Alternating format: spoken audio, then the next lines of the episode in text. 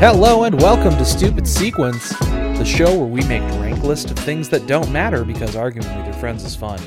I'm your host, Josh. And I'm your host, Scott. This is our 15th episode. We'll start with a quick summary of what the show is. The goal of each episode is to create a ranked list of something, usually media related. Scott and I will pick a topic before the show and each come prepared with a list of 10.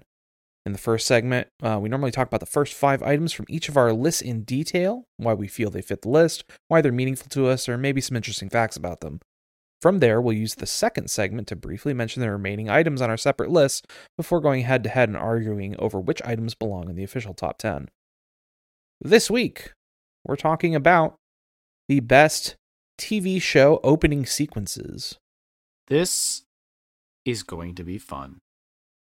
To clarify, we're specifically talking about like opening credits, title theme, all that kind of stuff. We're not talking about like a the office style cold open or something like that. Uh which Sure. just that opening credits, title card. The music, whatever, Yeah, scenes might play. Yeah, not definitely not just the music. You know, we're, we're we want the whole the whole package here. lot to consider. lot to consider. I will tell you that I when we came up with this idea, from the moment that it was mentioned, I immediately knew what my number one was going to be. I had a feeling I knew what my number one was going to be. Turns out that feeling was correct, but I did my due diligence and I feel like it it earned its place. So it'll be a good discussion. Now, normally we don't look at each other's lists ahead of time before the recording to kind of, you know, preserve the surprise for each other, as it were. However, since we're talking about like more of a music-based one here, we but we've both reviewed our our other each other's lists ahead of recording here, so we could actually watch the opening sequences because there may have been some that uh, we haven't seen. I know, I think uh, there's just like three of yours I hadn't seen. Yeah, uh, I want to say about half yours I hadn't seen. So Yeah, we got some uh, got some good stuff queued up here. So why don't we jump into it? With your, we'll start with. So we do we do have a duplicate in the top five here. So we're gonna start with our top six. So Scott, what's your number six? My number six, we're going to head to a little town in Colorado called South Park. I've heard of that. Hey, probably no surprise uh, that this ended up on the list. the The title card, I believe, really starts with their famous or infamous disclaimer, in which it, it reads All characters and events in this show, even those based on real people, are entirely fictional. All celebrity voices are impersonated, dot, dot, dot, poorly. The following program contains coarse language, and due to its content, it should not be view- viewed by anyone. I I think that is a perfect way to set the tone for the entire show because you you really don't know what you're going to get when you watch a South Park episode, especially some of these uh, older ones. Yeah, there's definitely a lot of uh, blue humor, let's say. Hmm. Yes. So Primus is doing the music here. That's right. Yeah. So I was going to mention the. So after Matt Stone and Trey Parker released The Spirit of Christmas, which was their first official endeavor into the South Park characters, they approached Primus to compose a song for them for this new show called South Park. And they offered the band $74 and a copy of The Spirit of Christmas. That was that was it.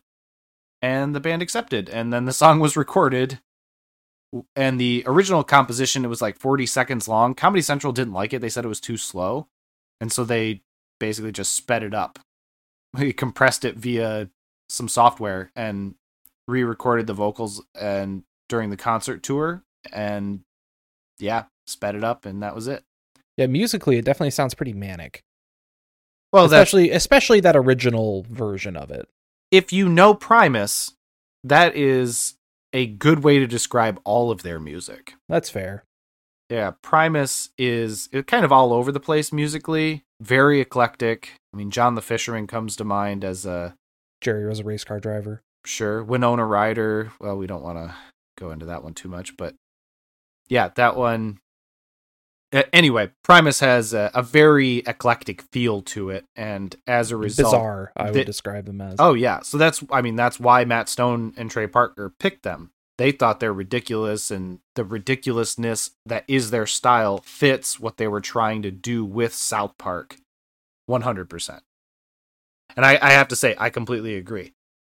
The, of course, the characters are at least in the primary, the primary one that I think most people are familiar with. The characters are kind of assembled piecemeal, so it shows all the different components that make up like their face and their mouth and their eyes and their bodies, hats, and they're assembled while singing this song.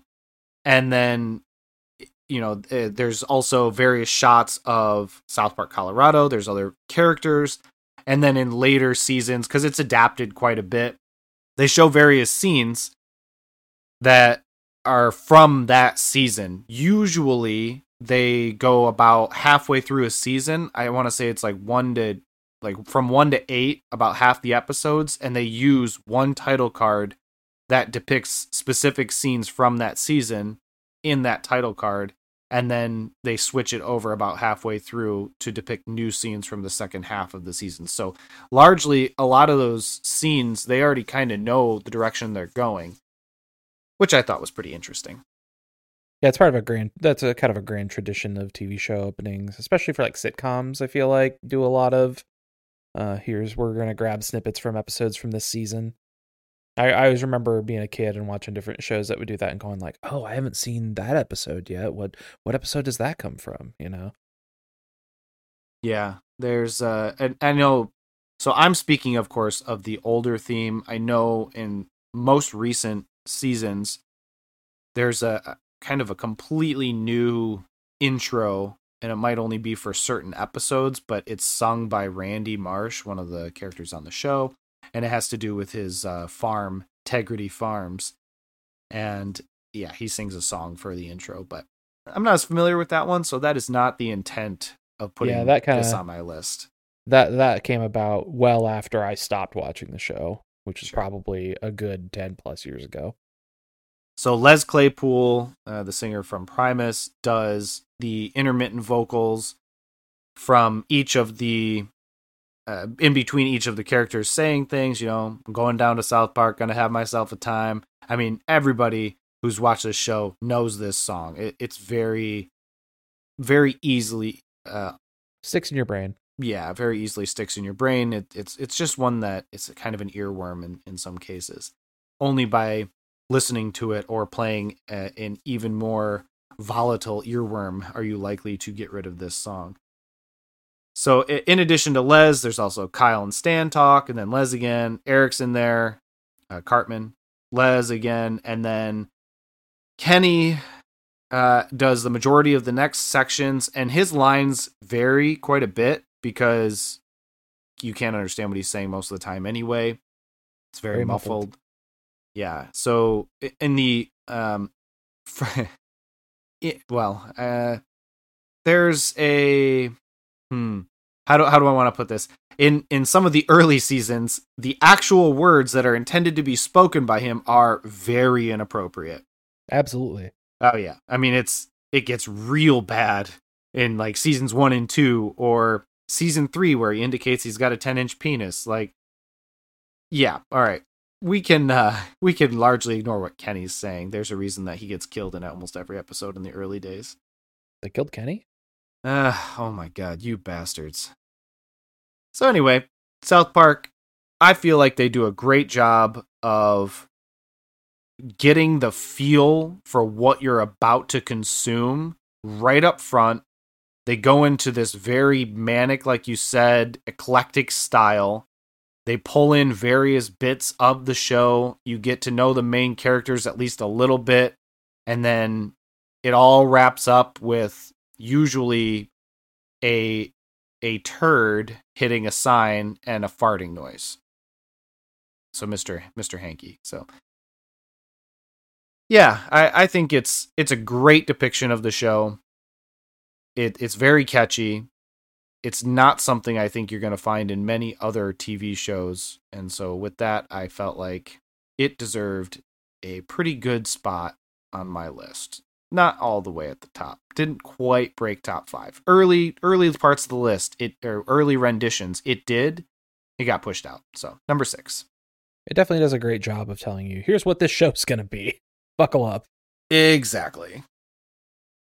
But that being said, what do you have for your number six?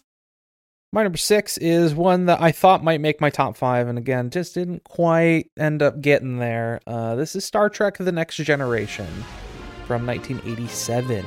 Is a great intro. Uh, this is one where it is, I think, the biggest part it succeeds on is its music. Uh, this is called the Star Trek Next Generation theme, which was composed by Alexander Courage and Jerry Goldsmith.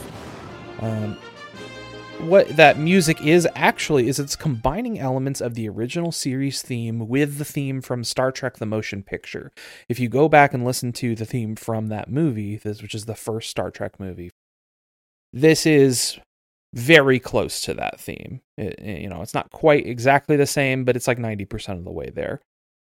Um, and and then you get some of the elements from the original show baked into that. Mm-hmm. If I was picking, if we were picking this list based on the music alone, this is probably my number one. I love this song. Uh, you got the shots from of the Enterprise flying through space combined with the opening uh, credits. I love the font on it, and then of course at the top you have the speech from the original series opening that was spoken by William Shatner as Captain Kirk. This time spoken by Jean Luc Picard, played by Patrick Stewart, uh, and modified in a couple critical ways. Uh, most notably, they changed the wording of uh, "to boldly go where no man has gone before" to "to boldly go where no one has gone before," as Star Trek kind of has always been about trying to pursue in- inclusivity and right. representation and and kind of pushing the boundaries of what could be shown on television in those areas. And boy, uh, does he have a fantastic voice. Space, the final frontier. These are the voyages of the Starship Enterprise. Oh, absolutely. His, his he could be best. a voice actor. He could read me bedtime stories. I mean, he has he's done a couple other voice credits where I feel like it's definitely notable. And uh, one that comes to mind is Nightmare Before Christmas, where there was a post credit scene that I don't think made the movie, but it's on the soundtrack, and he recaps the story, and it's like he's talking to Jack, and man, it's it's fantastic. He just does a beautiful job with it. So I I, I fully get why you chose this, and I I I get it. I understand. You know, Jean Luc Card, Patrick Stewart, what a great voice. Yeah, and and and there's really not a lot else to the opening here. Uh, it's mostly just shots of the Enterprise flying through space over the music. Uh, but it looks so cool. It's such a good model that they have for this ship. You know, I, I want to say for the opening theme, this is the six foot model that they built of the Enterprise. And it's just, it's very detailed. It looks incredibly good. Uh, just flying through space back and forth at warp. And yeah, it, the rubber uh, banding effect. yeah. Just looks great it looks great. It is pretty cool. I it did not quite make my list. It was close. It, this would have been probably 11, maybe 12. It was in my honorable mentions, but not quite on my list. But I I totally get why you did it. And it's I mean it's hard to argue with. It's it's a long-ish sequence compared to a lot of ones. I think it's over a minute, uh, maybe close to a minute and a half and it, it was a consideration, but just not quite there for me. That's fair, but I love it. So number six on my list. Let's oh, cool. move on to your number five. Number five is what we now know to be a duplicate because of our early reviews of our list. But number five for me is Game of Thrones. That's uh, number two on my list a little bit of a disparagement between our lists, but I feel like we could probably talk through some of those uh, those things. Uh, as far as Game of Thrones, I mean, it's number two on your list. Do you wanna you wanna go ahead and take the lead on that one and talk us through it? Sure. Um, the theme musically here, well, the show, the show starts in 2011. Our, our theme is titled, surprisingly, the Game of Thrones main theme. We are, uh, it's composed by Ramin Djawadi, I believe is how you pronounce the name. Could be getting that wrong. Sounds good to me. Uh, absolutely incredible music. Uh, uh, just nailing the vibe for the show musically. Easily my favorite opening theme music for a fantasy adaptation, I think. Just really, really well done there. Uh, but I think where the show really, especially, or the, this opening anyway, really especially shines is the visuals with with this opening. If you're a fantasy reader, you're very familiar with the types of maps that are included with most fantasy books. I'm the type of reader who likes to frequently familiarize myself with the maps of the places I'm reading about to like, get a better sense of where things are happening in relation to one another. Uh, the intro for this show features a 3D representation of the map of Westeros and beyond. It shows the world of the show off. Uh, it, it almost looks like the landscapes are woodcut.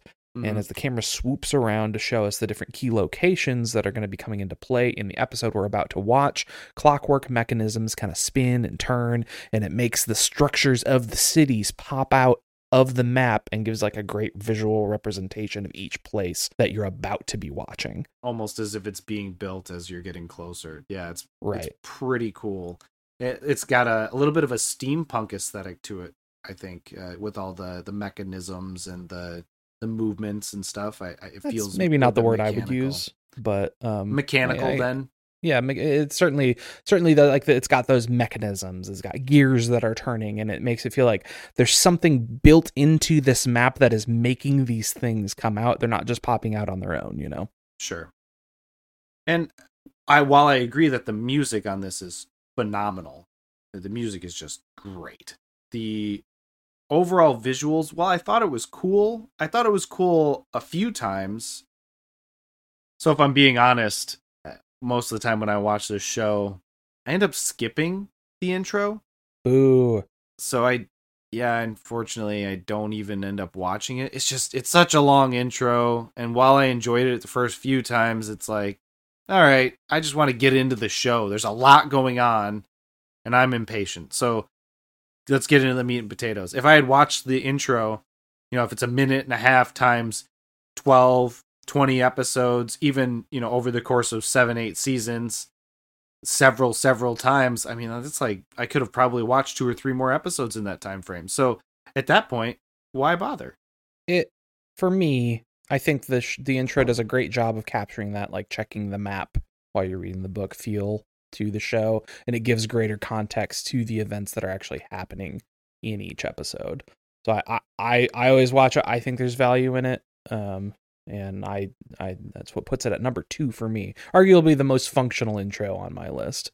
Hmm. I, I i see what you're saying about book maps and the similarities. I mean it's absolutely there. Even in the book i'm reading right now i i tend to check the map. Even though i'm listening to the audiobook i have the physical copy next to my bed. And so if i'm ever wondering i do pull up the map and i take a look at it. But as far as game of thrones is concerned during the course of watching the show if i ever felt like i didn't quite know where the regions were relative to each other because there's so many storylines going on all at the same time i would just look up a map online real quick and take a look and okay it's done. I don't have to worry about watching the intro 700 times and hoping that i glean the right information. I can just look it up directly and figure it out. I get i give you a thumbs down rating for for your opinion here. Well there's there's a reason it's not my number two and it is yours but that's fine we can we can keep going what's your number five Uh, my number five is the first opening to Full Metal Alchemist Brotherhood from 2009. I do want to clarify Of of like many anime uh, animes, however you want to pluralize it, like many different anime shows, there are multiple different openings per season. So this is the one that airs during like the first half or the first third of the first season. mm-hmm. Uh, in my opinion, it's the only one that's especially good. Uh, I, I, I like. Sorry, go ahead. No, I've never watched this show, and so watching that opening was the first time I had ever seen it, and yeah, I, I have more questions than I have answers at the moment. That's fair. Uh, so for me, uh, this Full Metal Alchemist, as someone who not a big anime person in general, we've kind of talked about this on the show. I know we've had some other episodes that could have had anime entries in them that didn't. That maybe some of our listeners were unhappy about. Uh, this one, this is where we're breaking that streak. Uh, Brotherhood's a great show. It's much better than the original Full Metal Alchemist. This song here is again by the artist Yui. Uh, and I love this song. It's so good. Holy cow. It's it's just really really good song. It's very catchy. The full version of it is also excellent. I'm hoping that you have the translation so that I can understand exactly what they're saying because the one you sent me is all in Japanese, so I was kind of wondering like what are, what are they actually saying here? I don't know. I don't know what they're saying. Oh. I don't, I've never read a translation of it. I, I think the visuals here are also excellent. Uh, it's showing off the foundations of the core story of the show, including elements you don't have context for until you've watched most of the show, even well beyond when this opening has stopped happening in the show. Uh, the basic idea of the story here that this is touching on is uh, the two kids that you see uh, multiple times in the opening here are the Elric brothers, Alphonse and Edward. They're abandoned by their father, and their mother dies from an illness after that. Uh, they're trained in alchemy, which is kind of like a science magic y sort of thing in this world. And because they're stupid kids, they attempt one of the three taboos of alchemy never attempt human transmutation. There's this concept called the law of equivalent exchange in alchemy in this world where to create something with alchemy, you must give up something of equal value that is then lost, right? Because um, you can't just create, like the idea like matter cannot be created or destroyed, kind of a thing. You're Sure. just changing things. Um, they try to use the alchemy that they've learned to bring their mom back to life. Mm, Uh, that that which seems is- like a no no. Yeah, you should you should very much not do that. And so uh, it it unsurprisingly backfires. Edward loses a leg to the transmutation, and Alphonse's entire body is consumed. Edward then sacrifices his arm to put Alphonse's soul into a suit of armor. And they kind of show a simplified version of that in the opening theme here, where you can see Edward's arm and leg kind of vaporizing away and Alphonse's whole body. And I really love the visual effect they use to represent that as like strands of matter like whipping away into the wind. I think looks really good.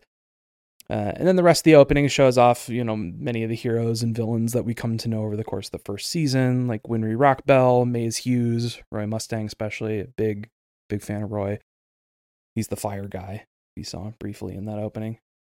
Uh, and then some of the enemies that you see, uh, the the homunculi, lust, gluttony, envy, and there's many other characters that that are shown off in the opening here in different fights and stuff like that. I I just think this opening really does a great job of laying the groundwork for here's what this show is, here's what it's gonna be. If you go back and watch it after completing the show, there's more insight you can glean from it. Uh, because they're just kind of seeding stuff in there early on that you don't really understand yet. So I, I think this is an incredible opening, which earns it number five on my list. It was it was interesting. I was confused. would be a nice way of saying it because I I have none of that context, and even Sure. now I feel like I have to watch it again, have you explain it to me a couple of times, and have you point out certain things in order for me to really feel like I know what's going on. I'm just gonna have to trust you. And the first time you watch this show, you're opening with that, right? And you go, "Oh, I don't know what any of this is, but it looks cool. You know, I, I want to know why are these children disintegrating? What's going on with that? You know, Sure, who are sure. these guys that are fighting? I don't know. This is cool armor guy. What's up with that? It's Alphonse, as it turns out. Um, Oof, spoilers. but yeah. it's uh, So- I, I really like the show a lot. I, I could tell. And I looked up the translated lyrics just now out of curiosity, and uh, they're fine.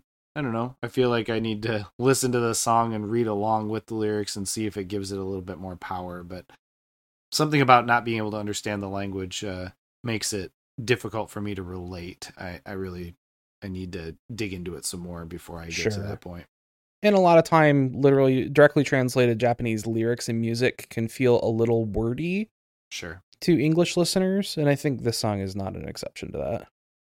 Yeah, I could see that. Just looking through some of these options here, and like this As one I'm here, also glancing through, and in the labyrinth of emotions where I can't see the exit. Who am I f- waiting for? As if having written it in a white notebook, I want to divulge myself more honestly. Yeah, it does feel a bit wordy, but it's a cool Prob- sounding song. eh, the song like is it it, sounds pretty cool. I think the Game of Thrones I one really sounds like it. cooler, but Well, Game of Thrones number two on my list. Full Metal Yeah. is number five, so you know. that's true. But yeah, Full Metal Alchemist Brotherhood, the first opening, number five on my list. What have you got for your number four? Number four, I have Phineas and Ferb. I don't know if you have ever watched this show. I've watched some of it. Phineas and Ferb. My wife enjoys this show quite a bit. I think it's all right. I think the show I think the show is great. I think it does a a good job of making the characters interesting. Uh, I really like the creator Dan Povenmire. He did not write the song, mind you. The uh, the theme song for the show, which is what we are talking about here, is uh, performed by Bowling for Soup. Maybe you've heard of them. I didn't know that. Yeah, the the lyrics for Phineas and Ferb um, were first heard in uh, Roller Coaster, uh, which was in one of the early episodes, and then it's been it's kind of remained from all of them. But the lyrics themselves, I I feel like are not only a great depiction of the entire show, but very unique. Right? It's they they start off by laying the groundwork of there's 104 days of summer vacation. You're like, yeah, I can relate to that, especially as a kid. You're like, is that all? Holy crap, only 104 days. All right. Um and then it says then school comes along just to end it and you're like, "Yep, I'm I'm on, I'm on board. Let's keep going." It says so the annual problem for our generation is finding a good way to spend it. 100%. This is like every kid hears that and thinks, "Yes, this this is absolutely me. This is what are they going to do to make things interesting?" And then they say, you know, building a rocket, fighting a mummy, climbing up the Eiffel Tower, discovering something that doesn't exist, giving a monkey a shower, surfing tidal waves, creating nanobots, locating Frankenstein's brain. It's over here.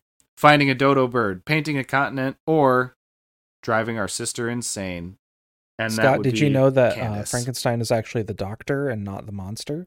Wow, what a hot take.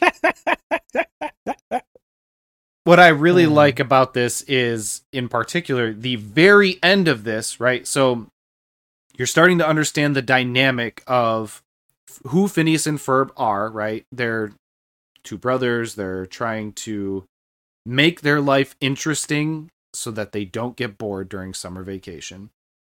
And then their sister is always watching over them to try and get them in trouble, right? Mom, you wouldn't believe what they're doing. Mom, check this out. Mom, look outside. And of course, the parents are always like, huh, what's going on? And they don't bother looking. And then ultimately, like, they do look. And of course, at that point, whatever it was is now gone or is changed or whatever the case may be, right? It's that eternal trope. But at the very end of the opening theme, Candace, their sister, says, Mom, Phineas and Ferb are making a title sequence. That's just that's perfect. That is it it's just meta enough to show you how ridiculous this show can be in some cases. The dynamic of Candace versus Phineas and Ferb, and in general, all of the cool things that they're going to get themselves into. And and I think the song, I mean, it's Bowling for Soup that's performing it. It kind of rocks a little bit. Like it's it's pretty good song. I I would listen to that song just on its own. So I don't know. I like it. I like it a lot. And I, I feel like it's a great representation of the show and the characters, and it's just a good song. So that's why I put it as number four on my list. My main complaint here is that it does not feature enough of the actual true star of Phineas and Ferb, Perry the Platypus. Uh, I mean, yeah, he, he shows up briefly. And, you know, come on, Perry. And you're like, oh, and he's just the platypus at that point, right? He's not. I, I would watch a Perry the. Platypus show without any of the Phineas and Ferb stuff. Really, the just It's just Perry- Perry, Perry versus and- Doofenshmirtz. Perry versus Doofenshmirtz. That's what I enjoy out of Phineas and Ferb. That's what I'm here for. Okay, I I mean, uh, it feels like the B story in a lot of cases, but all right, I, I guess I could see that. They, he's a pretty cool character, but I think you you start looking at the Perry the Platypus and Doofenshmirtz interactions, right, and then you could probably start equating it to some other '90s TV shows that are similar along those lines, right, where there's Even back further than the 90s. yeah, right. I mean, that's that show has been done a lot. Having the boys not be bored and then somehow tailoring that whatever's happening with Perry and Doofenshmirtz into whatever the boys are doing because there's always some interweaving. I, I feel like the show does a great job of that. But we're talking about the theme specifically. And in this case, I really like the theme. I think it's a great song. I think in general, it, it sets the tone for the show and it, it makes it that much more enjoyable. It's also one that I have not skipped. I would listen to it every single time. And in a- preparing for this, I listened to it probably about a half a dozen times. I think it's a better opening than it is a show. that oof. Those words might come back to haunt you during We'll our see. discussion later, but We'll we, see. we can move on. What do you got for your number four? Minor 4 is, in my opinion, one of the top 10 TV shows of all time. Not an episode we've done yet. Maybe we'll do it someday. I don't know. It's from 2002. It's a show that everyone's told you you need to watch, and they're right. I'm about to tell it to you again. It's The Wire. Hmm, a cop show. Uh, cops are one element of the show, well, one of many. Uh, the theme song here is Tom Waits' Way Down in the Hole from, I believe, 1987. So, not, not written for the show, but used to great effect in the opening here. Uh, this is a show that changes up the opening theme, uh, the opening sequence each season. It's always Way Down in the Hole is the song, but they have a different cover version of it each season first season being my favorite is the original Tom Waits version, and then they are changing that up season by season. Uh, most notably, probably the season four version is actually done by a group of teenagers from Baltimore, which is kind of neat. The show, if you weren't familiar, is about examining every single facet of the drug trade in Baltimore from the you know the detectives that are investigating the gangs that are distributing uh, the you know uniform cops that are out on the streets enforcing you know the the, the law the different gangs higher up gang members that are orchestrating the you know drug trade the the pushers on the streets you know the politicians that are uh, making laws that are impacting all of this. It's every possible facet of the drug trade. Um, and the the opening theme opening sequence here does a great job of encapsulating all of those different elements. It's including a bunch of different shots surrounding wiretapping phones and monitoring them, which is, uh, uh, you know, the show is called The Wire. The wiretapping is what that's referring to. It's a, it's a major plot through line through the show, especially that first season. It's showing off different elements of the drug trade, um, of drugs being sold or manufactured, packaged, um, you know, used, uh, you've got police enforcement. You've got detective work. Um, just, just it, it. Since The Wire is a show about all of these different elements, the opening sequence just does a great job of just tapping into all of those briefly. Hmm, another show that I have not watched. Hey, you should watch this show. I was not aware that it that it was such an inclusive totality of the drug trade. I thought it was more on the enforcement side. I, I just No, it- I thought this was a cop show. That's what makes this show special is that it isn't just a cop show. It's as much about the everyone involved in this as it is about the cops. Would Some you seasons, honestly, I would say less about the cops and more about other other characters. would you equate it more to like a Breaking Bad where you kind of see all of the different aspects of that trade? Um, I I think it goes way further than Breaking Bad, like way more in depth to all the different aspects of it than Breaking Bad Sure, does. you, you did mention the politicians and uh, right. the lawmaking process, right? So This is a better show than Breaking Bad. Whoa. Whoa, let's not get carried away here. I, I I would describe The Wire as a really important show. Not not just that it's very good, it's very important, and that everyone everyone should watch it. Hmm. not really what we're talking about here. It is just the the opening here, and I think the opening just does a fantastic job, especially that first season one, which I think is the strongest one. Um, but I, I do give the show bonus points for changing it up season by season. The visuals also change up season by season to go on to more visually represent elements of those seasons. Good example is season two. A major plot thread is things happening down at the docks of Baltimore, and you know uh, things coming in off of ships, and so you have a lot of visual representation of the dockyards and the the stevedores and dock workers and stuff that are um, major elements of that season. So I, I I really like it when a show changes the opening up as it goes along and does a uh, uh, repres- does a good job of representing what the sh- how the show is changing as it goes. And this is a, a good one of those. So your explanation of the show definitely gives me more context and helps me understand what's going on here a little bit better.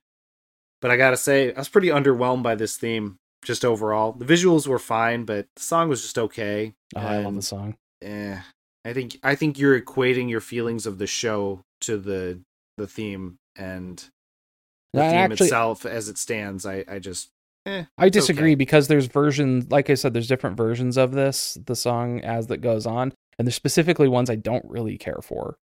It's that first version of it that I think is really the excellent one. Mm, I just think it's a very good song. wonder if I need to hear some of these other versions and see if there's a, a better one in my mind. But eh, that's okay. Season two is maybe a little bit more bluesy.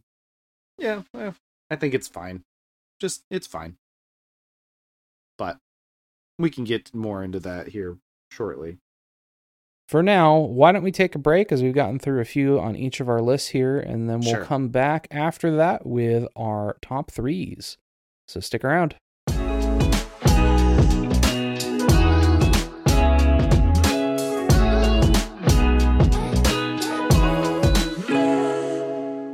You know, I'm wondering if I talk faster, are people more or less likely to listen to what I have to say?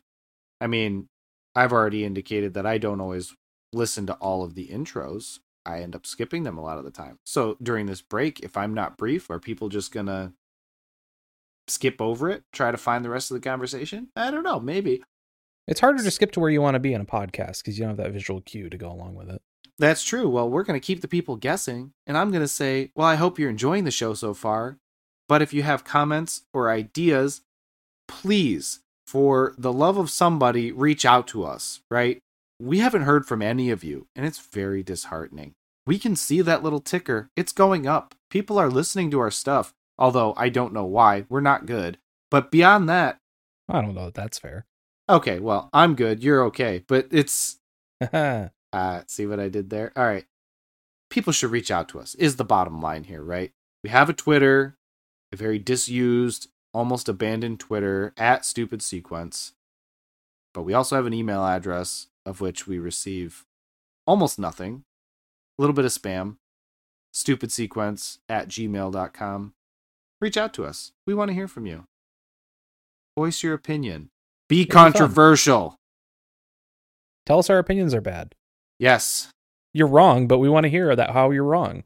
yeah back it up you know we, want we want civil discussion here. We don't want we don't want you to just say well you're wrong. F you. That's not really it's not in the spirit of the show. We'd like to think that we we try to approach this with some level of preparedness and a means of of coming up with an argument that makes sense to to back up our claims but no, that's not always the case. So you know talk to us. Tell us what you think anyway why don't we get back to it top three what do you think josh Yeah, let's do it. What's your number three? number three is a an early early 2000s show called malcolm in the middle I've never really watched this show. That's what I was going to say. From my understanding, you have not seen this show, which is unfortunate. It I've is definitely never seen the opening prior to today. one of the very first songs that came to mind when we said we were going to do this episode. Because, well, first of all, the song is called Boss of Me. It is a song by the band They Might Be Giants. I do enjoy a few of their songs. Istanbul, not As have I. I've enjoyed some of their stuff. They, they have some pretty catchy songs. And I feel like they did a great job with this one. But what really gets to me for this show is how chaotic it is. This this entire show is chaos. It's a middle class, lower middle class family that is really just trying to scrape by and has to deal with each other in the process. It, and you know, sometimes it's the mom that's the problem, sometimes it's the school it's the problem, sometimes it's each other. But this theme does a great job of of pulling you in immediately by just being all over the place, right? We see uh, large monsters emerging out of water as if uh, a tribute to some kind of old Japanese film. I'm not sure which one. It's not Godzilla. And then we have the brothers fighting. We have the parents standing in the kitchen where the the dad is completely naked. And Bryan Cranston. yeah, Bryan. Cranston. Bryan Cranston's the father, plays Hal. It, it just the way that it it's kind of all over the place where it starts kind of soft. You're like, what what is this show? It's like, yes, no, maybe, I don't know. Can you repeat the question? And then it goes pure chaos. You're not the boss of me now. And then you're just like, whoa, what is going on? And yeah, I just it does a great job. It does a, a good job of pulling in some scenes, not really spoilers or anything. I mean, it is scenes from actual episodes, but no real details about what's going on in any of those episodes. And at the end, the lament, of course, life is unfair, and it just shows Frankie Muniz, and you're just like, wow, yep, this I can relate to this show. I I have a family. I, I have a little bit of chaos in our family, but these people are ridiculous, and when I watch that theme and listen to that theme, it gets me pumped because it's kind of it's a short theme. I mean, it's only like 30 seconds long, but it just exhibits the show so well that it pulls you in and it makes you want to watch the episode and and hear from them again because I'm sure their their life and their ridiculousness exceeds whatever I think is going on in my life and I, I want to hear about it. So yeah, great show. I, I really enjoyed the show, especially as a kid. I've never skipped this intro, which is another key marker for me. I think a lot of that just boils down to I watched it on TV as a kid, so you couldn't skip the intro. That's true. But yeah, I really enjoy it, and I, I really like the beginning, and uh, it's I like how chaotic it is. So I have a confession. I really did not like this song at all. That I was uh, That not, is unfortunate. Not, for me. Not for me. Perhaps. I, I I get what they're doing. The visuals here. It's very you know like a late '90s, early 2000s TV show opening kind of style of visual, which is fine, I guess. Um, you know, I don't have any nostalgia for it certainly since I never watched the show, never seen the opening, and uh, you know, I thought the visuals fine. Music really didn't like at all. Hmm. I actually think it's one of the better They Might Be Giants songs. I do like other They Might Be Giant songs. To be clear, did not like this one. I find that a little bit surprising. Well, in either case, I, those are my reasons of why Malcolm in the Middle or The Boss of Me is my number three. Uh, the song and the visuals, of course. So why don't we just move to your number three? My number three is What We Do in the Shadows from 2019, uh, featuring the song You're Dead by Norma Tanega. Tanaga? Tanaga? I don't know how to pronounce it. Um, It's a very fun song. Great, I think, and some great visuals going along with it in the opening here. If you're not familiar with the show, it's about a bunch of vampires that live on Long Island, and they are uh, goofballs, basically. You know, it, it's uh, existing in the same universe as the 2014 movie, which is also excellent. You should also watch that. Very fun. But uh, I I love the show, but the opening I think is just a really great, well done thing. It's mostly comprised of pictures of our characters, the history of the vampires involved, uh, paintings of them from presumably hundreds of years ago. We've got like Nandor as a Persian warlord, Nadja and Laszlo as aristocrats, and so on. Uh, also includes photo younger photos of Guillermo, who is uh, Nandor's familiar. Guillermo's not a vampire, but wants to be one, and so we've got different pictures of him as a kid, uh, in various vampire cosplay, things like that, or like as a teen appropriately boring photos of Colin Robinson, the energy vampire in the in the house, whose whole shtick is that he tries to bore people and, and annoy people to to drain their energy. And then there's uh, fun photos of them in different outfits themed to like different decades, 80s, 90s, stuff like that. Um, picture of them, as, one of them as a, presumably one of them, we're not sure, but one of the vampires as a bat because they can all transform into bats. Um, them about to have dinner by eating a person because they're vampires. Just different fun little things like that. So I, I really like this opening. I think it's really fun. The music's very catchy. Uh, and I, I just like the work that they went to to do like the, the paintings and all the different photos where they got them in the different costumes and everything. And it's just got a really great vibe to it.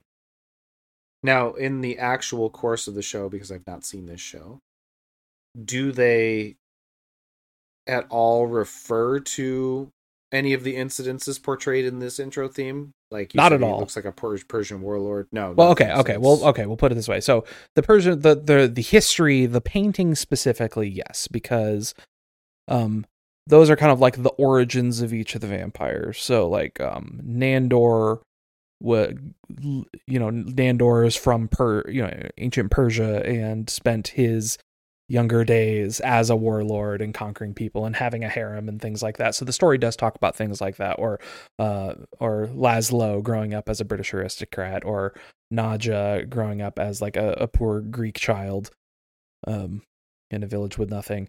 The, and then later on going to marry Laszlo and things like that. So they do talk about things like that, but in terms of like specific incidents that are depicted in any individual photo, no, those are just kind of background flavor. Okay, I, I see what you're saying, but it's, it, but there are indications that some of the stuff that they're showing in the intro are actually happening or have happened, and yes, okay, and it builds to the backstory. So this is just kind of like a little bit of an accompaniment to that backstory, and you're just like, right. oh, it's here. that's why that's in there. Okay, yeah it's here to give you a vibe of here's who these people are and also the tone of like a lot of this stuff is goofy and this is a very goofy show uh you know it's a comedy show so a lot of humor right. in there and everything and um it, it, i think it does a good job of setting that tone of all right here's the here's the goofy stuff that these people are going to be up to so i was prepared to berate you because okay. it seemed like it was just a bunch of crap thrown together to give them seeming backstories that really didn't matter or contribute at all to the show. But since it is actually tied, I think it's neat that you have incidences in the show where something's going to come up and you're like, well, I got to watch the intro again next time because I might catch something that I didn't realize was relevant before. And that would that that is a good sign of an intro because it would make me want to watch it over and over again. And so even though I've never watched this show, I, I think I'd probably not skip this intro with that knowledge in hand because it seems like something that I'd be able to pick up things along the way, and I'd probably want to be like, oh, yeah, I see, I see what they did there. That's it's also cool. very short. It's like forty seconds long or something. Yeah, that's so you get you get in and out quick. Indicator. I, I am very very unlikely to ever skip an intro that isn't egregiously long. There's some there's some that are really long that I think are really worth watching that I also don't skip, but the only ones I really skip are ones that I don't find especially interesting and are also very long. Sure. If you've got like a sub 1 minute opening and I don't love it, I'm probably still watching it every time. Yeah, I, I could see that. But yeah, I love what we do in the shadows, and I think the opening is the third best TV show opening of all time. So, Scott, what do you have for your number two? Number two another one that I thought of almost immediately, and I think people will largely agree with this selection The Fresh Prince of Bel Air. It, this it is, is. Go ahead. This is on my honorable mentions list um, and was mandated that it was put there by my lovely wife. who absolutely loves this theme and will recite it from memory if it is ever mentioned at all. She will immediately launch into the whole thing. So this theme is iconic. It very very few people who have ever watched this show don't know the theme. I, I can't imagine that anybody really would not know this theme if you've ever watched this TV show. It is it is iconic. That's the best way to put it. I mean, the, so I've never so- really watched the show, and I still knew it knew the theme before my I before I met my wife. Sure. I would say in some ways this show has has become culturally important and has surpassed just being an early 90s TV show. Certainly Will Smith was able to find a career outside of Maybe a little his bit. character. Uh, yeah, to some extent. But this uh, this theme has kind of reached uh an elite status in my mind, where because everybody knows it and because it's so relevant to even culture today, or at least known in culture today, it becomes easy to meme or otherwise create scenarios where you can recite this without and see how long it takes people to realize it. I know that was a, a game that people were trying to play for a while there, where they would call into radio shows, for example, and say, "Well, you know, I was in West Philadelphia, like I was born and, and raised, but like on the playground, it's where I spent most of my days." And they would just recite it in a way that seemingly doesn't sound anything like it, and see how long it took the people to catch on. And I thought that was great. So, as far as the overall show or the song itself, right? Let's get into that. It's performed by DJ Jazzy Jeff and The Fresh Prince. It is the theme song, and the lyrics were composed by da da da da Will Smith, No way. perfor- performing under his stage name, The Fresh Prince. And of course, the song was produced by Jeffrey Townes under his stage name, DJ Jazzy Jeff. So, I guess no real surprises there. But so Townes brought up the idea of him and Smith making the theme song after learning that the music for the series, uh, composed and produced by Quincy Jones, were made and presented what would become the music for the theme song. And Smith wrote the lyrics after reading up on the scripts from the pilot episode.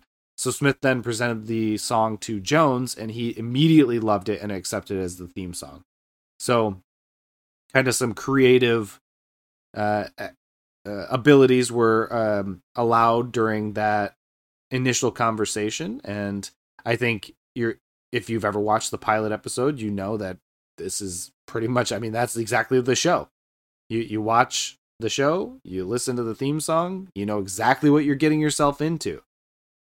So, given that the song became so popular, just in general, I and I, I actually meant to check this, but I don't have it here in front of me. I believe it charted pretty high, um, not in the U.S. necessarily. It might have made it like a top 200 in the in the U.S., but in some, yeah, in some other countries. Oh, the Netherlands. That's what it was. It was. It peaked at number three Wow. uh, or Spain on. number two. So yeah, it's a pretty popular song from from that perspective. So I I don't know. I, I'm not sure what else really to say about this because people they know it so well. They know people sing along with it almost every single time. There's an extended version of the song that people might not always listen to, but it does come up every once in a while where they add in some lyrics about uh, the grandma's interactions and anyway long story short iconic amazing intro popular song the the pictures visuals i mean the whole scenes with him fighting the guys on the basketball court i mean i can even see it it's burned into my mind just now so it's it's a great theme it's really really good and i think your wife was correct in forcing you to put it on your honorable mentions and if she were a guest on this i believe she would probably have it in her top three as well and we would Very be having a very different conversation Very likely. I, So- I won't fight you on. I do think this is a well done thing. I don't have the nostalgia for it personally, but you know, it's a it's fun. All that being said what is your number oh you already did your number two I already Game- did my number two. Game, game of thrones why don't we jump to your number one then Okay, my number one is a sh- this is another one where I think the theme is better than the show. Because boy, I think this theme is incredibly fantastic. We're talking about Dexter from 2006. I like Dexter a lot. I or let's let me put it this way: I like the first several seasons of Dexter quite a bit. Let's say the first like four ish, and it starts going downhill, and then those last couple seasons really takes a dive, and I never even finished it because of how bad it got. But we're talking about the opening sequence here. The song is titled the Dexter main title, uh, composed by Rolfe Kent. So, if you're not familiar with Dexter, it's a show about a serial killer who kills murderers. He works as a blood spatter analyst for the Miami police by day. Uh, the sequence itself, not just the song, but the opening sequence, has a title. It's called Morning Routine. It's the longest entry, I think, on either of our lists at a full two minutes long, but it's so good that it makes me want to watch it every way, all the way through every single episode. It features Dexter going through his morning routine. Uh, each element shot in extreme close up to show different elements to look like something murderous or gruesome is happening. We see a knife cutting into flesh, but it's revealed to be cooking ham for breakfast. Eggs are fried and brutally sliced open. A blood orange is sawed through with a knife, spraying wet red liquid everywhere. Uh, hands are shown gripping a cord tightly, but are revealed to be tying shoelaces. It's a bunch of different things like that. Um, Very suggestive. Oh, absolutely. You know, he's uh, we we see Michael C. Hall, the actor who plays Dexter, putting a shirt on, and it looks like he's like putting a mask on. Uh, to to go murder someone.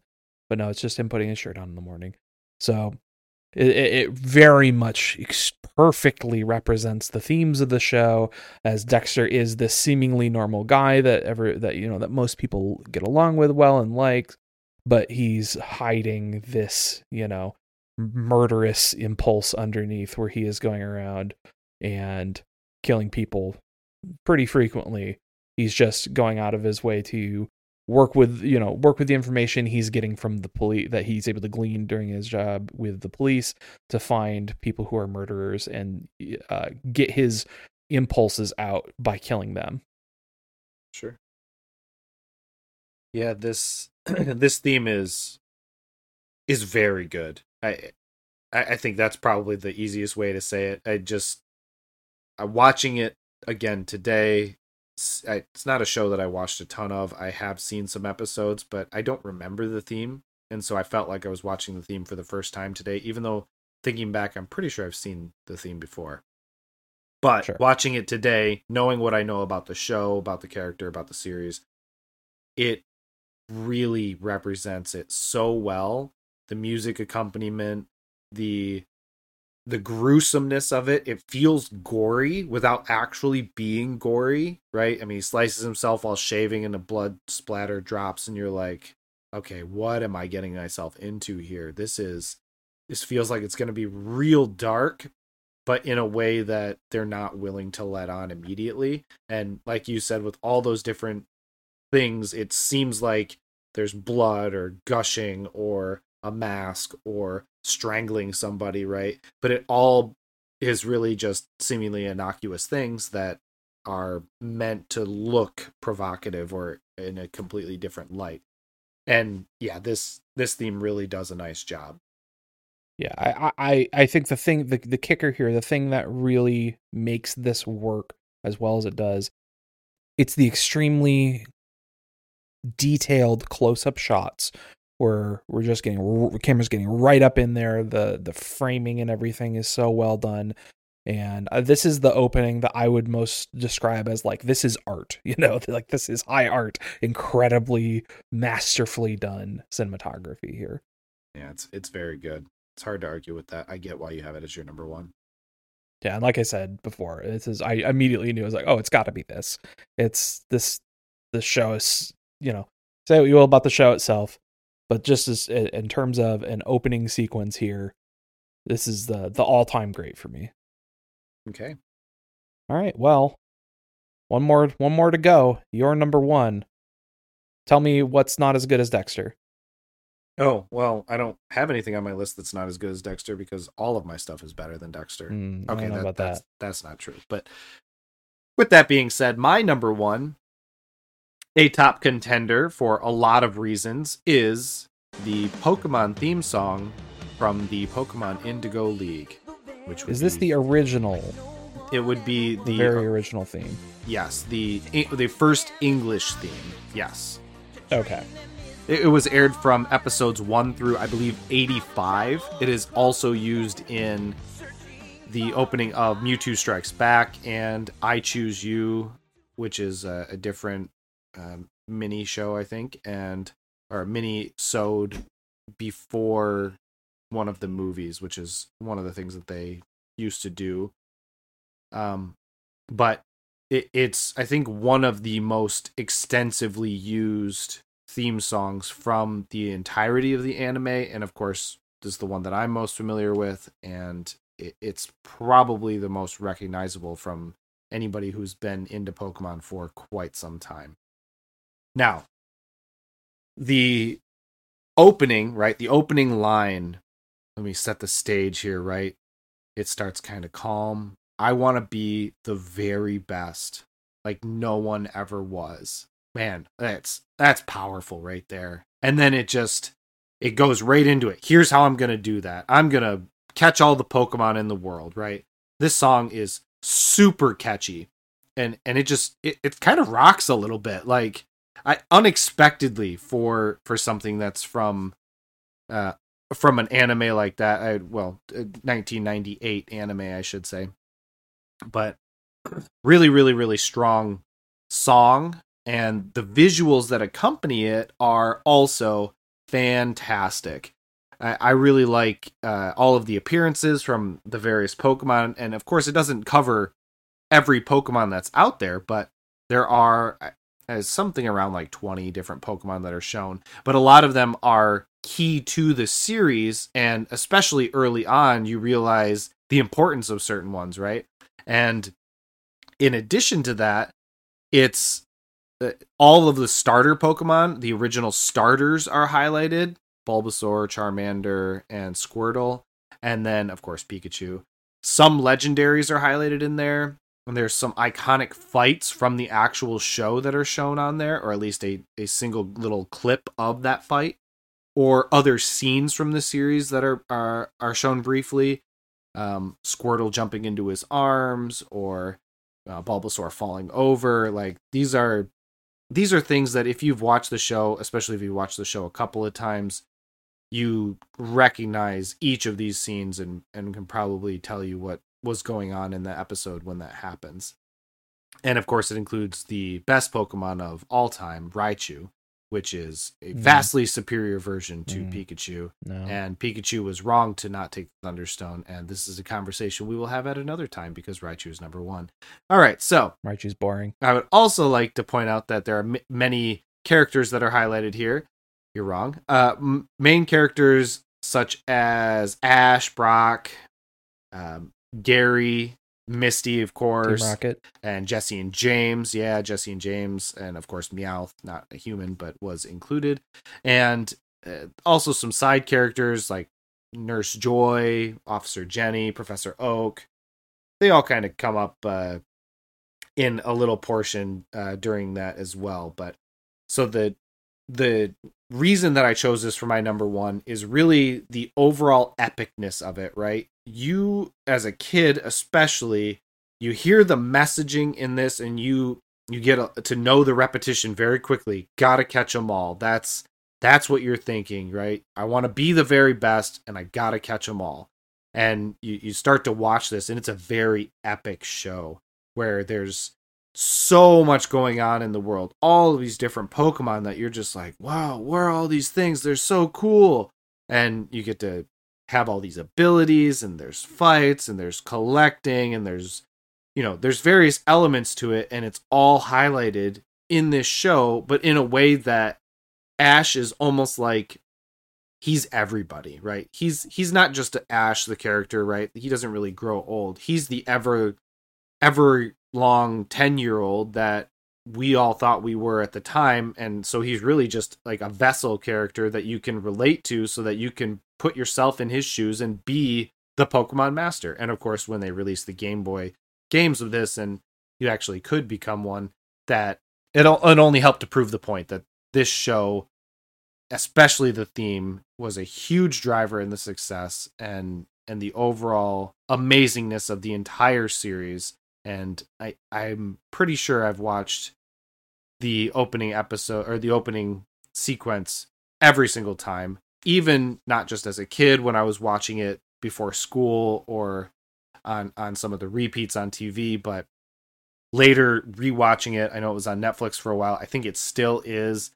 Um, watching it with my kids in some some cases, and we never skip it. And of course, if we were talking about outros, we could talk about the Pokemon rap, but that's another conversation.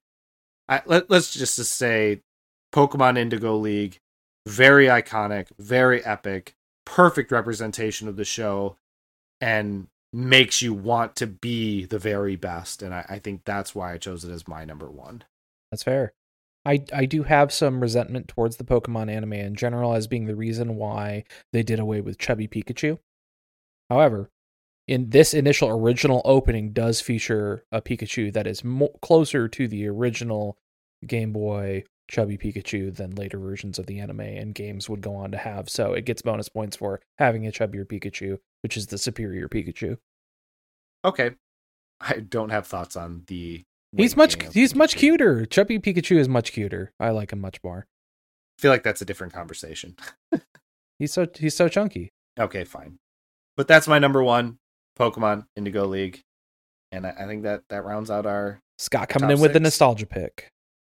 why don't we uh why don't we jump over to a break? What do you say about that? Yeah, we'll take a break and we're going to come back with our 7 through 10s, uh, any honorable mentions that we have before we jump into the discussion for what's going to be on the unified top 10 list. So stay tuned.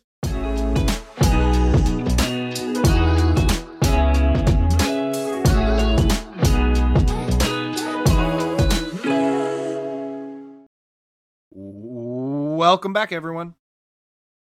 If you made it this far, then I'd like to think that you are at least enjoying yourself a tiny bit. I mean, this is a decent length of a show. And for you to make it to the second break to get through our discussion of our top five, top six, whatever it happens to be, in this case, top six, it, it just seems like you're probably having a good time at least giving us a fair shot, and I appreciate that. And I know I've been referring our podcast to a lot of people, right? But are you referring it to people? Are you letting your friends know? Because they're the ones that are going to probably enjoy it just as much as you are. Maybe even more. Maybe they'll even start sending us messages on Twitter. I don't know. Either way, you should tell people. Or if you don't want to tell anyone, give us a rating or a review, something. I mean, anything. It would be nice. It'd be really helpful. So I guess thank you for listening to the show, and I think we're going to go over the rest of our top 10 here briefly, a couple honorable mentions, and we'll get into the competitive portion of the episode. Real quick, before uh, I want to shout something out here before we get back into the discussion.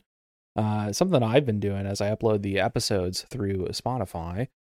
Uh, the Spotify is letting us do uh like polls right now. So if you want to go and vote for each episode, um, I'm Ooh. I'm putting up. They, they, they make us. It's got to be a limited time poll. They don't let us have these run indefinitely. So for the until the next episode comes out, if you want to go onto Spotify, you can vote for uh, for for most of the episodes for uh the standard format. Let's say I'm doing a poll for who do you think had the better number one pick, me or Scott. So if you want to contribute and see, you know who who which pick you agree with more, you know, go vote. I mean, we all know who they're going to agree with, right?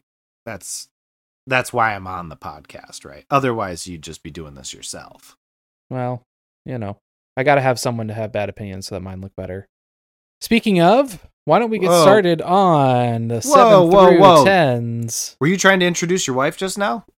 No, Oh, oh, but I'll, I'll let her know you said that. Uh, why don't we, Scott? Why don't you Please do don't. your seven through ten? Right. My number seven is the Power Rangers theme song.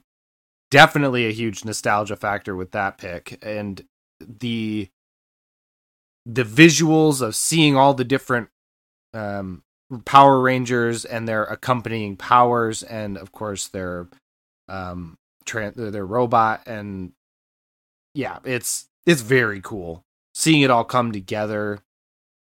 Yeah, I just So- I really like that one. Question, and question comment, that I have. yes, this was. Mighty Morphin Power Rangers, the version that you had me watch. Yeah, the Is that the- 1993 Is that version. the original US run of Power Rangers? Uh, yes, I believe so. Okay. Yes. Just wanted to So this- clarify. Yep. I believe that is the first one. Because there have been approximately 37 different Power Ranger shows. you- You're probably not wrong. And so the last thing I want to clarify on this one common misconception the guitarist Buckethead did not, in fact, write the theme song for this and did not perform the guitar on this theme. It's a common misconception. I don't know why everybody thinks that. But he did do the the guitar for the Mighty Morphin Power Rangers movie. And so somehow that morphed into, oh, he did the theme song for Power Rangers. Well, no, not quite. But anyway, number eight. Real quick, before we move on to your number eight, I do I do want to mention one of the actors featured in this opening, Austin St. John, who played the Red Power Ranger, uh, was arrested last year for uh, charges uh, of uh, defrauding the Small Business Association's Paycheck Protection COVID check. Uh, so he was stealing COVID checks. So one of many Power Ranger actors to go on to be a criminal. Why, why you got to do that? He's Why- not. why he's that relevant? he's not the one who murdered a guy though. No, but I don't. I don't see how that's relevant to the theme. We're not talking about the actors. He's in the act. He's the in the actors. opening. Anyway, what's your number eight? Number eight is Crime. The Simpsons. That's my The number ten. Oh, well, that's cool. The Simpsons is, I mean, it's a great one. It's also one that I thought of almost immediately because I've watched so many versions of this. And fun fact, when I was a kid and I used to watch this show, I noticed that there were actually two versions of the opening, and of the two versions, one of them was a slightly condensed version, and I knew that if they played the condensed version of the opening, regardless of how the the couch scene at the end uh, ended up happening or what the little gag was that they did during that, the the shortened version meant that the episode was going to start immediately. But there was an, a slightly longer version that if it did that, it went to a commercial break before the show started. And I I caught on to that, and so I noticed that if the, like a certain part of it started playing, I'm like, oh, it's the long one. I have time. I can run to the bathroom. I can get a snack. I can you know do go. whatever. So start to play into that a little bit once you're once you've watched the show enough times. And man, the couch gags are awesome. There's just so many cool things that they've done over time and so many other crossovers that they've brought people into. The Flintstones or there was a Breaking Bad one. I mean, anyway, long story short, Simpsons number 8. Number 9 I have Real Bob's quick, Burgers. real quick before you. I just want to call out Danny Elfman is the composer on the theme here. Uh, You couldn't have said that on your number 10? I just wish we talk about it in one place. Um, and also, uh, they intentionally made this opening theme as long as it was so that episodes could be shorter, so they wouldn't have to animate uh, episodes as uh, do as much animation work on each episode. Well, apparently that wasn't true all the time since they had the shortened version as well. Sure. Sometimes you want to make an episode longer. Number nine, I have Bob's Burgers. I believe the Bob's Burgers theme song eh, was at least in part inspired by the Simpsons theme opening. And I say that because they had the portion with the uh the two side businesses or like the truck out front uh change every single time.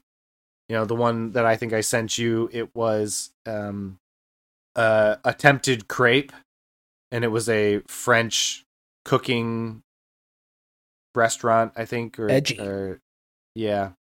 Anyway, then there's uh, all types of van. Uh, they they love their puns, and I, I love seeing the puns too. And when I'm watching the show online, I tend to pause during the opening so I can see these every time and appreciate the joke because they've taken the time to create the joke a little bit different pretty much every single episode. I I need to see it. So I do like that. I thought that was pretty clever. And the theme itself is also pretty basic. A little bit of a, I think, a ukulele playing, just introducing the characters briefly and not even really introducing them, just kind of showing them. And then, of course, there's a burger at the center of it. So, yeah, it's kind of cool. It's a very quick one. And last, I have number 10 Married with Children, another show from my early childhood. This was in 1987, it was released, but I, I, used to catch reruns of this. And, you know, looking back, I probably shouldn't have been watching this when I was a kid. It's definitely not an appropriate show for, you know, a nine, 10 year old. But a- at the time, I thought, this is funny. This is a really funny show. And the opening uh, the actual song and the the visuals they do a nice job of introducing the characters again but the song itself is really what sets it apart for me because it's performed by Frank Sinatra. Sure. And and it's just great. He's got that perfect crooner voice.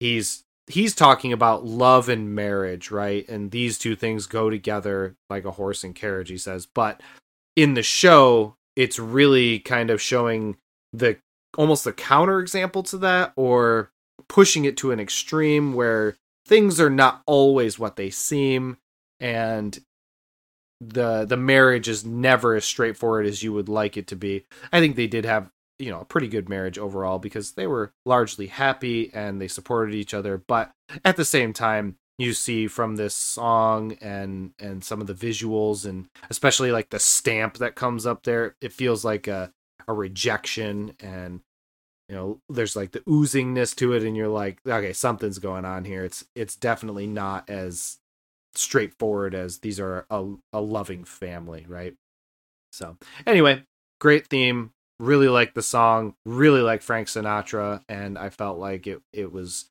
deserving of at least my number 10 spot. So, what do you I got never, for uh, your uh, 7 through 10? I never watched the show, but I do like Katey Sagal a lot. She's great. Katie Katey Sagal's who you pinpoint from that? Yeah. Not Christina Applegate. No, I never I've never really seen her in anything, I don't think. Not Ed O'Neill. Uh, I do like Ed O'Neill from Modern Family. He's good on that. Yeah. I don't think He's I've ever watched him in anything Family. else. Hmm. Okay. But anyway. Sagal, excellent in many things. All right, uh, my seven through ten. Uh, number seven, I have Gravity Falls from 2012. The music is the Gravity Falls main title theme, composed by Brad Breeck.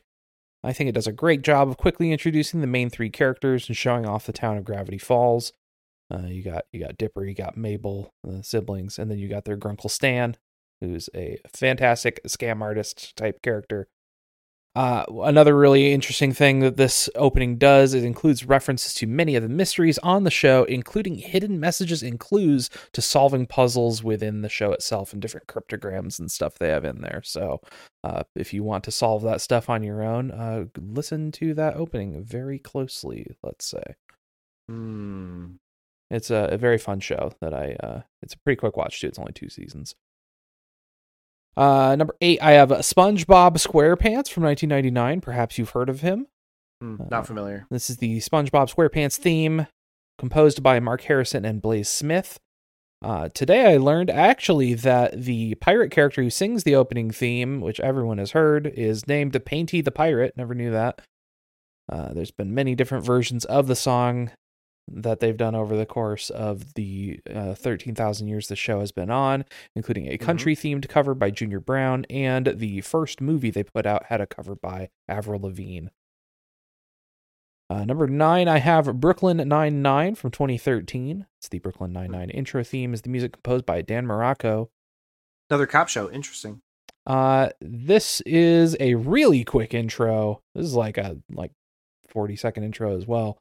Uh, it's really quick, great intro to all the characters, fun music. Uh, only other really thing I want to mention here: the ending shot features the one time they ever filmed in New York, showing the main cast under the Williamsburg Bridge. Otherwise, the show is filmed in uh, L.A.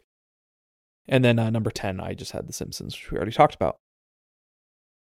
Wow, what a good pick, The Simpsons. It was a good show at one time.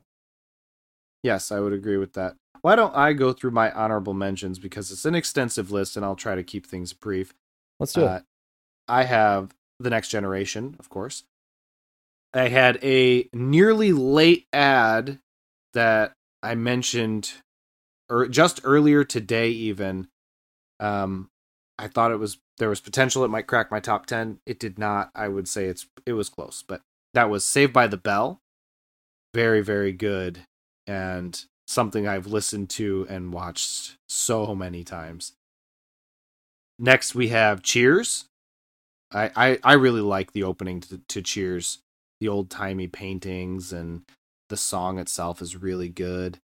Uh, next we have uh, our slightly animated uh, series here. We have, uh, and by that I mean several animated entries. We have Digimon, which awesome, great song, does a great job of showing the show and a bunch of the Digimon. Yu Gi Oh, DBZ, and then into some 90s kids cartoons Rugrats, Hey Arnold, and Doug. Hey Arnold, especially, I think among the three of those is is very good, but I do whistle the theme song to Doug pretty uh, with some frequency.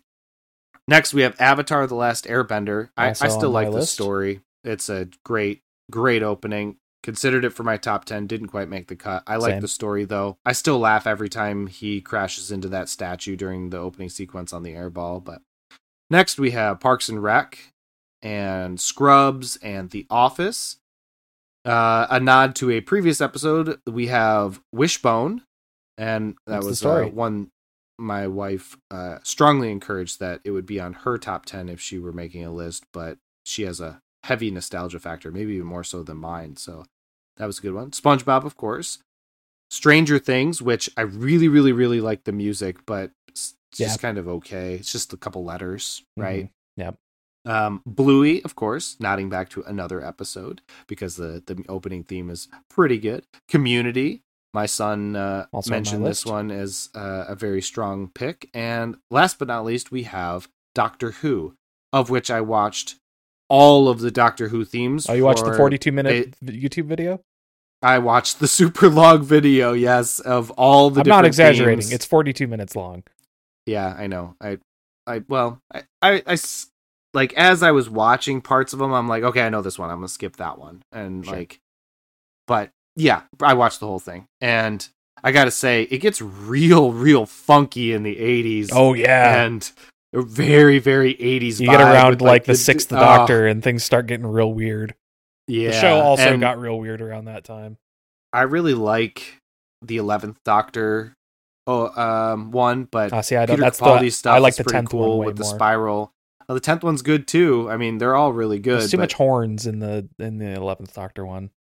Oh, the twelfth one with the spiral clock, I really like that too, and I I do not like the Jodie Whittaker one. It's it's weird. It's too obscure in my mind. It's too much of a uh, divergent from what the a lot of the originals are. But I do love that throughout all of these, largely the song is basically the same or the music, right? It's sure the fidelity of it changes throughout the years. Um, sure, a little and, bit, and the, and the reason that the, the the uh, that's why I specifically want to call out the Matt Smith one is uh, they they ch- I feel like that's the one that musically sounds the most different from the other ones. And that's why I don't like about it. Oh, okay. Yeah, I I like the uh, the actual visuals of it, the storms and stuff. But it's uh the twelfth Doctor was when they started bringing back in the intros um a, a, brief visual of the face of the doctor. They don't actually show his face, but they show yeah, show. that's a big eyes. tradition from like I want to say like the fourth Doctor onward on the old show. Yeah, it, it, might even be from the second Doctor. It's possibly yeah. It yeah, it's pretty old that they did that, and I thought that was kind of cool, especially the one where they form him with the stars, like the constellation. Can't remember which one that was, fourth or fifth Doctor. I think it's fourth. But anyway, pretty cool Doctor Who opening theme, but not good enough to make a top 10 list. So. Agreed. What do you got? What do you have in your honorable mentions? I don't quite have quite as many. Um, I have uh, rather than Cheers, I have Frasier. That's a, a, great opening. I like. Sure. Learned recently it's actually Kelsey Grammer singing that opening. I didn't, I didn't know that until oh, recently. It sounds just like him. Uh, the Doctor Who again that we just talked about. Avatar we just talked about. Fresh Prince, which I previously mentioned. Uh, I want to call it uh-huh, the Brady uh-huh. Bunch because that's a classic, iconic one uh, oh, yeah. along with Gilligan's Island. Um, Didn't even think about Gilligan's Island. Yeah, uh, Gilligan's Island is one in particular that anytime the word uh, there's I, have mentioned before on the podcast, there's certain phrases that if I hear a certain phrase, a, a thing plays in my head every single time. Gilligan's Island is one where if I hear someone say three hours, my brain goes, a three hour tour, a three hour tour, literally every single time. Yeah. Uh, Buffy the Vampire Slayer on the list. Uh, Chuck, uh, the Yeah. show with Zachary Levi. I like that opening quite a bit. Good song on that one as well. And then uh, I have a section here that is uh, song opening themes that if we had chosen to do just the music, I they likely would have made my top ten. Um, but the visuals I don't think are anywhere near good enough to make a top ten list. Uh, Community was mentioned. Um, that's one for me. I think the visuals are fine, but I, I just really like the song. Uh, X Files is on the list. The visuals on that really don't hold up at all, but the the music is still great. Uh, Curb Your Enthusiasm is one. There's really not much in the way of visuals at all, but boy, that that theme is excellent for that show. And then uh, Twin Peaks, which is uh, I love the music, and it's like a 17 minute opening theme. It's not 17, but it's like three minutes long, and it's way too long. And uh, but the music is really good, and the, just the Yeah. visual shots are not especially interesting. Yeah. If we were doing music, I, I think Twilight Zone might have made. Uh, Yeah, sure. Twilight Zone, very good. hmm. Should have put Twilight Zone in my honorable mentions. I do like that opening a lot. Anyway, that's what we got. We should probably discuss uh, a unified uh, top 10 list. So, looking, I've moved on our shared Google Doc here that we use to do this stuff. I have moved over our top sixes. Since we have the duplicating Game of Thrones, we have 11 items to sort through. As always, these are not binding. If we feel like something from one of our 7 through 10s needs to jump up and make the top 10, uh, you know, that that is they are eligible to do so if there's an argument for it. Usually doesn't happen though. Very rare occasions. So I think that Dexter should be real high. I'm coming out hot with Dexter needs to be. I think Dexter should be number one. Well, of course you do. And I, I'm, I'm not willing to concede that it's number one. I, I could definitely say that it would be very high on the list, though. Like a number two, perhaps, right behind Pokemon. I think that seems pretty I logical. just just the the cinematography of it is sure, it's great. is incredible in a way that Pokemon does not touch. I get the nostalgia Pokemon- for Pokemon, totally understand. Um, No, but with Dexter, I, I feel like I'm about to be murdered. With Pokemon, I feel like I'm about to be a better version of myself. Which of those would you rather have? mm, I like Murdered. I, yeah, I, I, like know you're going to say murdered. Yeah, you're a bit sadistic. I like to live All my life on the edge. Why don't we skip that for now? Let's come Okay, back to it. okay. Let's uh let's look at the total list here of of the ones that you have on your list. The uh the what we do in the shadows. I I feel like I think it's better than Game of Thrones. I, I really, Really? do. Wow. It, yeah, I Unexpected. from what you've what you've told me based on the history of the show a little bit and seeing the visuals and listening to the music. Oh, you know what? Uh, maybe not. Yeah, I, I, I might retract that statement.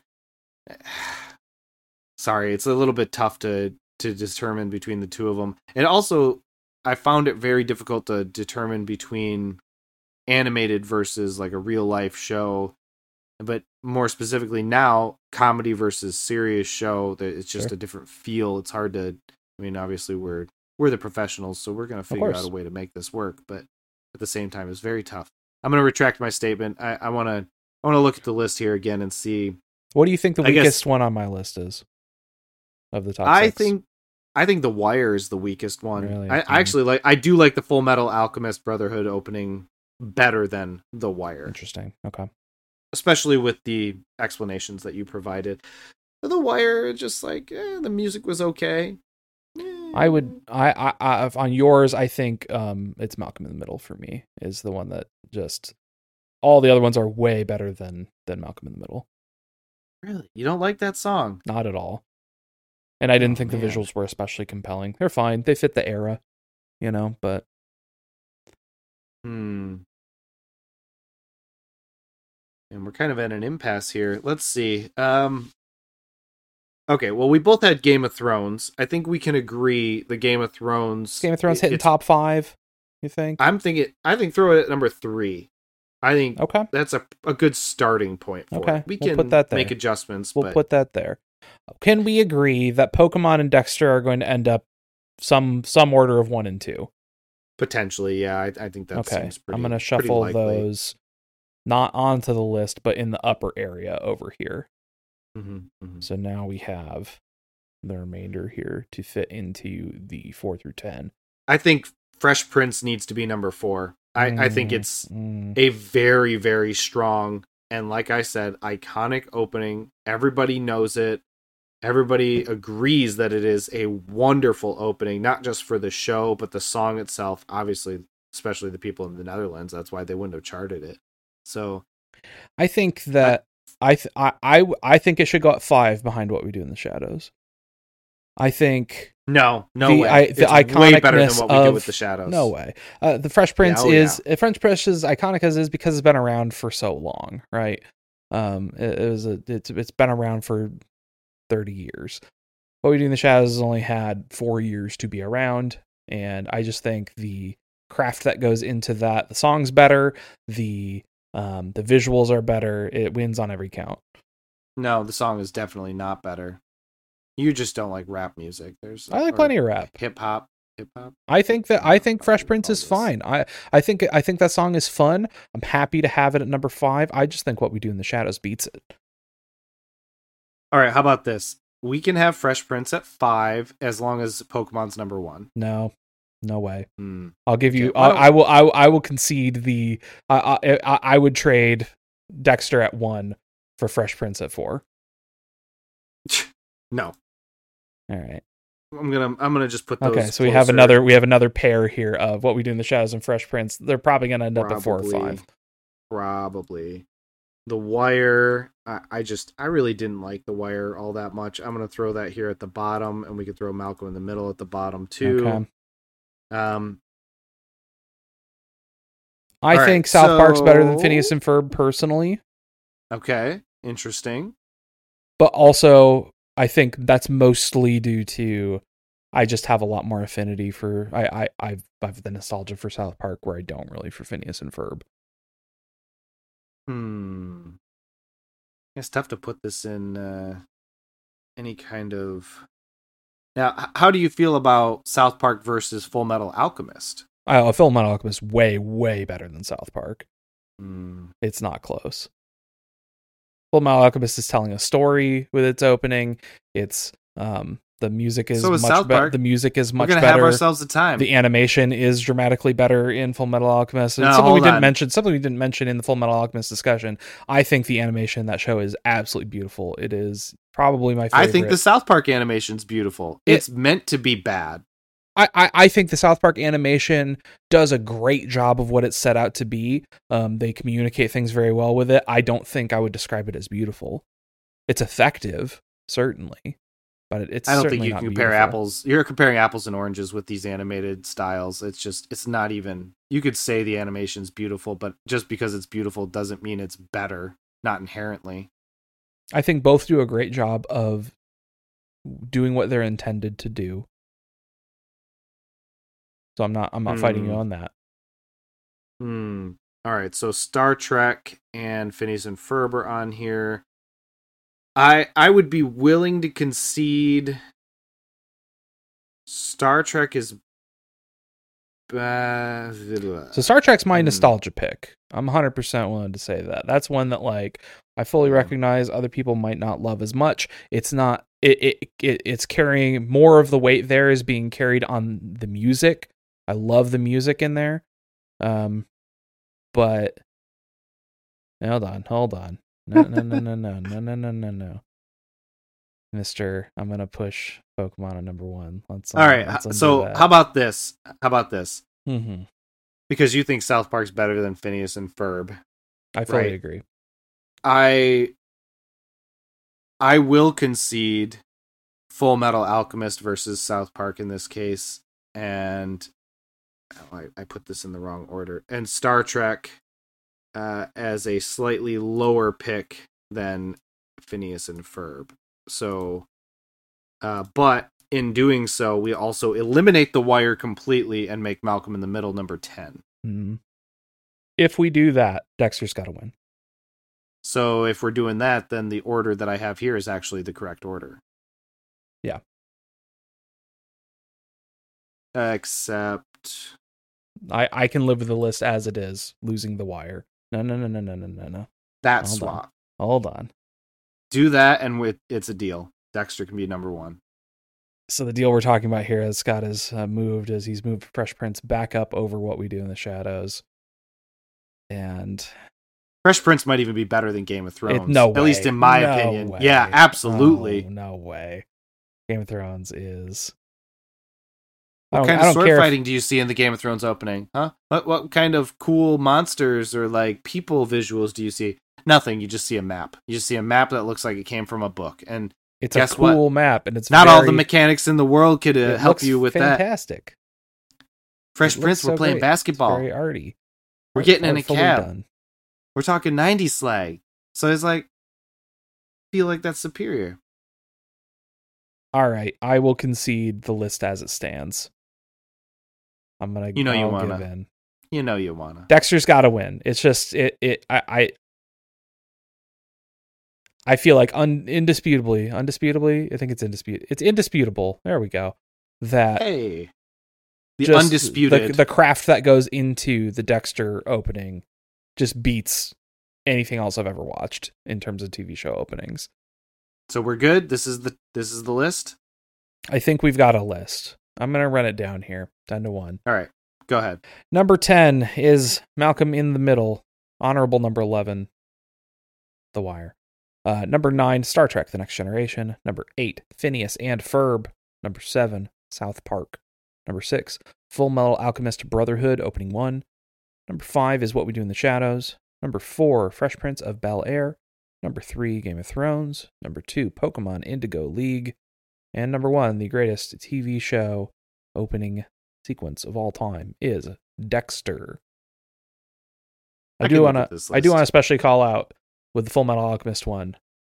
I we were explicitly not including all the rest of the openings because I don't really like any of them. It's just that first one. Brotherhood opening one.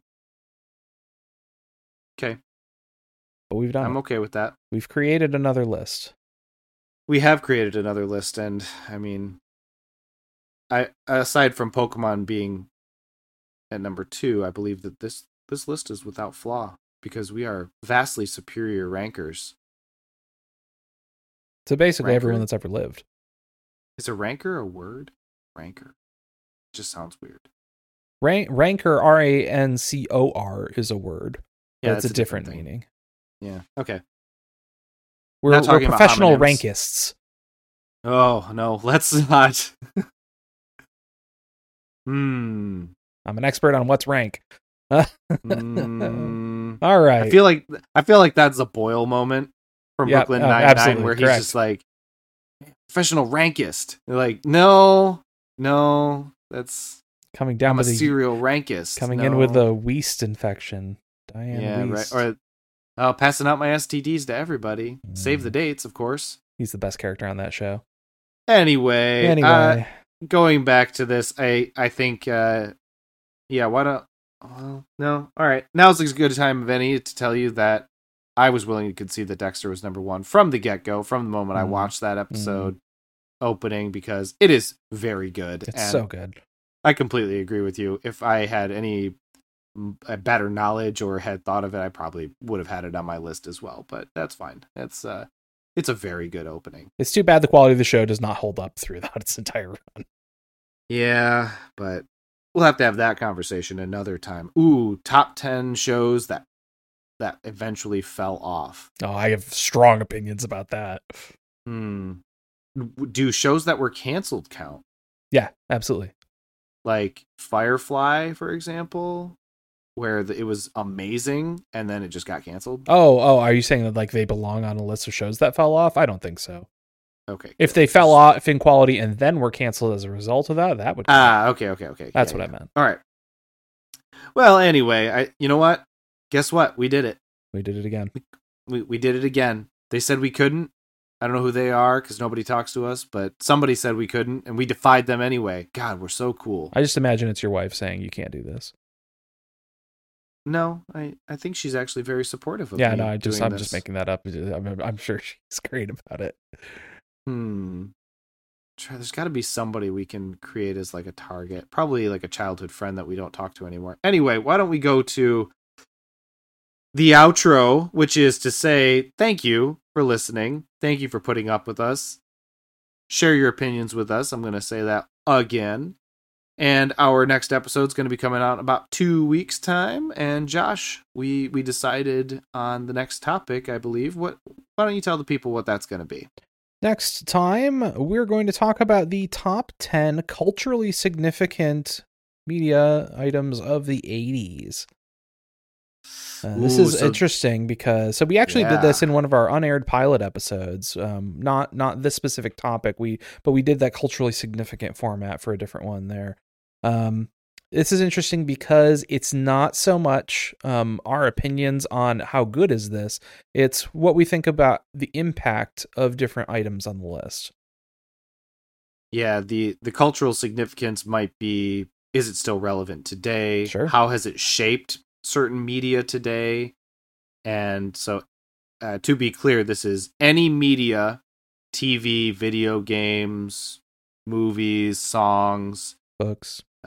Books you know whatever it ends up being specifically has to have been released between January 1st 1980 and December 31st 1989 most notably uh you and I were born during that time frame so I was not. we can say that we I missed the 80s by Oh, six you days. barely missed it Six that's days. right January 6th, 1990. Ah, you poor kid Something we're going to have to talk about on this one too is if so, what if something technically came out like I'm thinking about like The Simpsons, obviously hugely impactful, but it came out like like December 12th, 1989, barely existed during the 80s.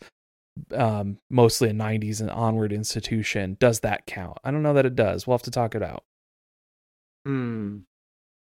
Yep, we'll have to figure it out. We'll have to set some some guidelines here, but this cultural significance I feel like is going to definitely create a different dynamic with the way that I approach my list, with Agreed. the research, with some of the additional details that I'm planning on bringing to the conversation, and of course the way that I plan to argue my top 10. So it'll be interesting to see what we come up with. And oh, last thing, just so we're clear, we're not talking about like things that came up in the actual media, like war efforts No, or That's not fun. You know a lot of government deals. We're not going to discuss that. That's that's not really in the spirit of the podcast. We we want to talk about fun media. We're not going to talk about the Reagan assassination attempt oh god. Okay. Yep. Let's. or Uh, Iran Contra. very exciting very very exciting cold war um right so that being said i think i think we're done that's it that's it and that's all Put right. a bow on it. Sounds good well i guess until next time i've been scott And I've been Josh. and remember with a little practice you can argue your way into a friendship take care folks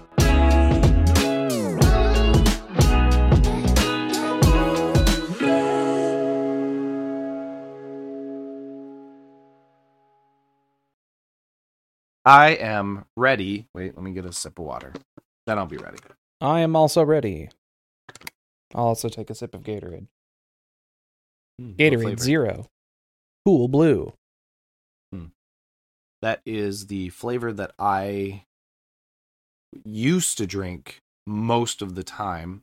my my uh, uh what's the word I'm looking for that I'm drawing a blank. My dietitian told me don't drink zero anymore. As a runner, you need the carbs, you need the electrolytes, Gotcha. you need to drink the full stuff. And I'm like, eh, That's fair. okay. As a not runner, I do not need them. Yeah. The uh It's a The- flavor adjustment for sure. Go, going back to the full sugar. Yeah. I I I've tricked my brain into thinking that there's no difference between zero sugar and full sugar beverages. I for a long time there, my brain would has adjusted, and I preferred Gatorade Zero, and uh, other non uh, caloric drinks. Like you can hand me a regular Coke and a Diet Coke, and I will just be like, I don't know. Huh. No, I've that's a little deceived bit- Hmm. my brain. I can tell the difference between Diet Coke and Coke Zero. Coke Zero is not as good. The newer Coke Zero is not as good. uh, They it's like less carbonated. weird. But what is the difference between Coke Zero and Diet Coke? I It's a different artificial sweetener. oh, Diet is aspartame. Um, a lot of people don't like aspartame. Coke Zero is Splenda, I think. I don't- All right, let's get back into it. Let's do it.